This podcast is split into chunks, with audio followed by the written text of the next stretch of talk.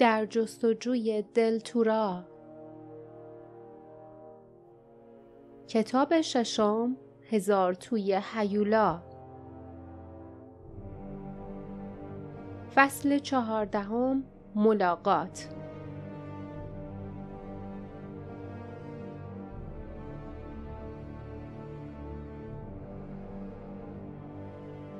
لیف سراسیمه چرخید تا به پیکری که روی زمین افتاده بود نگاه کند. دلش زیر و رو شد چون دید که چهره آن پیکر داشت محو و بدنش جمع می‌شد و به صورت تودهی مچاله در میآمد. دستهای خمیده و بلند مردی که همراه آن زن موصورتی در قایق بود سفید شد و بلافاصله به دنبال آن سر یک پرنده سفید و آبی و تعداد زیادی چشم و دهان دیگر به جای آن ظاهر شد که لیف آنها را نمی شناخت. آهسته گفت اول صدای باردا از پشت سرش قرید همینطوره چطور گول خوردین لیف با شنیدن قرولند تند و آشنای باردا با فریادی از شادی خنجرش را انداخت و بازوانش را دور شانه های او حلقه کرد. باردا که معذب شده بود گفت آروم باش. اما خود را کنار نکشید. جاسمین هم به طرف باردا پرید و با خوشحالی گفت وقتی تو ورودی قار دیدمت باورم نشد. چطوری این اتفاق افتاد؟ باردا شانه هایش را بالا انداخت و گفت اول فکر کرد که من مردم. من به این آسونی ها نمی میرم. تا ساحل شنا کردم و مدتی طول کشید تا حالم جا بیاد و بتونم ردتون رو دنبال کنم. سرش را به چپ و راست تکان داد و گفت بعضی از ردها منو گیج کرد اما وقتی اینجا رسیدم موضوع فهمیدم. با چهره پر از نفرت به بقایای آن اول نگاه کرد که حالا دیگر حوزچه کفالود بر کف قار شده بود. لیف گفت ما باید میفهمیدیم تو یعنی اون از این حرف می‌زد که چطوری از دست دوستای دریایی اول نجات پیدا کردیم اما تو قبل از اینکه اون زن موصورتی تبدیل به اول بشه توی آب افتاده بودی تو چطوری جریانو فهمیدی جاسمین گفت و تعجبی هم نداره که تمام مدت ساکت و آروم بود. اون می‌تونه ظاهر و صدای تو رو تقلید کنه و از حرفایی که می‌زدیم یه اطلاعاتی به دست بیاره. اما نمی‌دونست چطوری رفتار کنه. فرصت کافی نداشت تا بفهمه تو واقعا رفتار چطوریه. باردا یکی از ابروهایش را بالا برد و جاسمین متوجه شد. البته خیلی دیر که حرفهایش زیاد خوشایند نبوده است. خود را به برداشتن خنجر دومش از روی زمین مشغول کرد و آن را توی پوتینش جا داد باردا با لحن خشکی گفت جاسمین ممکنه که من ذاتا آدم آروم و ملایمی نباشم اما از طرف دیگه آدمی نیستم که با یه مشکل کوچیک از جستجومون دست بردارم لیف گفت یه مشکل کوچیک شیشمین گوهر و کمربند دلتورا به دست دزدای دریایی افتاده. اونا از اینجا الان خیلی دور شدن. باردا پرسید. از کجا می‌دونی که از اینجا خیلی دور شدن؟ چون یه اول به تو اینو گفته؟ شاید همین حالا دزدای دریایی توی یه خلیجی درست اطراف دماغ مستقر شده باشن. به طرف حفره توی شنها اشاره کرد. اگه اونا گوهر رو پیدا کردن چه بهتر من ترجیح میدم که گوهر رو از دست اونا بگیرم تا اینکه با یه هیولا روبرو بشم تصویر دردناکی که سنگ اوپال به لیف نشان داده بود در ذهنش زنده شد. ناگهان احساس کرد که دلش هوای تازه می‌خواهد. برگشت بدون هیچ فکری از غار بیرون پرید و مستقیم توی بازوان مردی افتاد که به پهنای صورت میخندید و دماغ خمیدهش تا چانهاش می‌رسید و دندانهای زرد نکتیزی داشت و چشمان شرورش از پیروزی میدرخشید. آنها فقط دو دزد دریایی بودند اما چون شمشیرشان را زیر گلوی لیف گذاشته بودند باردا و جاسمین چاره جز تسلیم شدن نداشتند هر سه را محکم به هم بستند و کشان کشان از روی ها به طرف قایقی بردند. کری با درماندگی بالای سرشان پرواز می کرد. مردی که دندانهای تیزی داشت گفت نگفتم تو قار چیزی دیدم ناک. ارزششو داشت که بیایم به خشکی.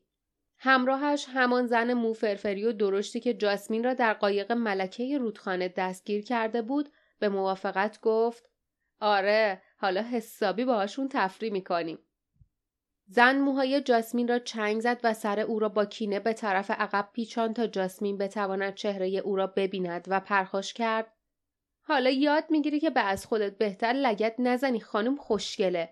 ما واسه آدمایی که بی اجازه به ساحلمون میان مجازات مخصوصی داریم. می‌خوایم یه حیوان کوچولو رو ببینین. مگه نفین آن مرد پوزخند زنان به موافقت سر تکان داد. همین که در قایق سر جایش نشست دکمه های کتش را باز کرد کمربند گلدوزی شده دور کمرش بود مرد وقتی دید که لیف به آن کمربند نگاه می کند شرورانه خندید و گفت دلت واسش تنگ شده؟ تعجبی هم نداره چون سنگین تر از اونیه که به نظر میاد. راستی راستی مرغوبه. اما جایی که داری میری دیگه اینو لازم نداری.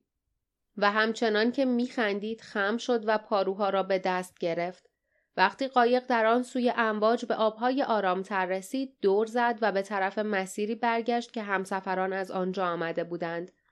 قایق به محلی رسید که رودخانه تور به دریا می رسید و ادامه می یافت.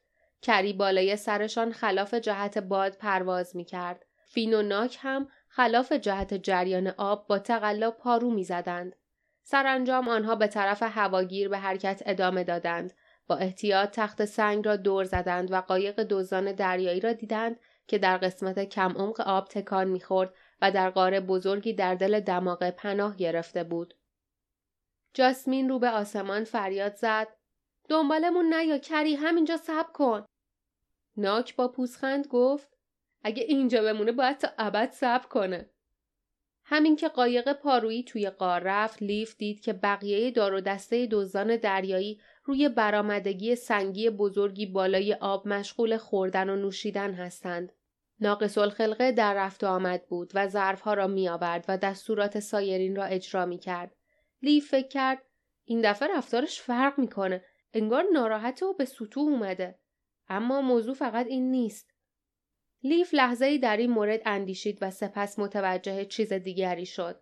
داین دست و پا بسته در گوشه قار دراز کشیده بود. زندانی دیگری هم آنجا بود. مردی که کت آبی تنگی به تن داشت. از ناک و فین با شادی استقبال شد. لیف و باردا و جاسمین را هل دادند. مدتی به آنها خندیدند و مسخرهشان کردند. بعد پیش داین و آن زندانی دیگر انداختند.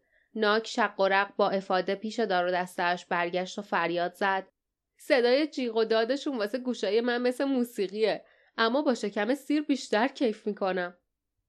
به محض اینکه ناک رفت لیف دید که فیلی از زیر ژاکت جاسمین بیرون خزید و به طرف پوتین او رفت. آن موجود کوچک با تمام قدرت سعی می‌کرد خنجر مخفی جاسمین را بیرون بکشد اما این کار خارج از قدرتش بود. از چشمان خسته داین بدبختی میبارید. او گفت می‌دونستم که اگه زنده باشید دنبالم میاید اولش دعا کردم که بیاید بعد دعا کردم که نیاید. حالا چیزی که ازش میترسیدم پیش اومد. اونا دستگیرتون کردن. لیف پرسید قرار چه بلایی سرمون بیارن؟ داین لبهایش را لیسید و جواب داد نمی‌دونم اونا از موجودی به اسم گلاس حرف می‌زنن. مرد کتابی از ترس ناله کرد. داین به او خیره شد و گفت اسمش میلنه میگن که اون خائنه. ناک به اون گفت احمقه که منو با خودشون به اینجا آورده. اونم سعی کرد ناکو بکشه. لی فکر کرد میلن ناک فین. خب من دلم می‌خواست با صاحب این اسما ملاقات کنم. حالا هم همینطور شده. اگه قراره بمیریم حداقل یکی از اونا رو همراه خودمون می‌بریم. ناقص الخلقه با دلخوری دور بر آنها میپلکید. حالا صورتش را توی سینه لیف فرو برده بود و ناله می‌کرد. لیف سعی می‌کرد او را عقب براند چون بوی گند شدیدی می‌داد. این بو لیف را به یاد چیزی میانداخت اما نمی‌دانست چی. جاسمین آهسته گفت داین اونا هنوزم خیال دارن تو رو تحویل نگهبانای خاکستری بدن؟ داین به تایید سر تکان داد. آره هرچند که سر این موضوع بحث تندی پیش اومد. میلن و بقیه از این نقشه استقبال کردن اما ناکوفین میترسن. لیف به ناکوفین که دور آتش نشسته بودند و میخندیدند نگاه کرد و گفت میترسن؟ ظاهرا که اونا از هیچ چیزی نمیترسن. حالت عجیب و حیرت زده ای از چهره داین گذشت. او آهسته گفت اونا از دوم میترسن. فین گفت که اگه دوم بفهمه اونا عمدن به گروه مقاومت خیانت کردن تیکه بزرگشون گوششونه. دوم یکی یکی تعقیبشون می‌کنه و اونا نمی‌تونن از دستش فرار کنن. اگر کلک بزنی کاری می‌کنم که آرزو کنی کاش توی هزار توی هیولا مرده بودی. لیف فکر کرد پس به خاطر اینه که دزدای دریایی هنوز اینجان اونا انقدر از دوم میترسن که نمی‌تونن از دستش فرار کنن. داین گفت امشب از اینجا میریم. ناک و فین با رفتن مخالفن اونا می‌خوان با قنیمت ها اینجا بمونن. بقیه منو با قایق به طرف رودخونه می‌برن تا تحویل نگهبانایی بدن که نزدیک کوهستان وحشتن. ناقص الخلقه دوباره به طرف لیف آمد و به بدن او دست کشید. لیف که سعی می‌کرد خود را از او عقب بکشد با عصبانیت گفت چه مرگت شده از جون من چی می‌خوای؟ و ناگهان موضوع را فهمید.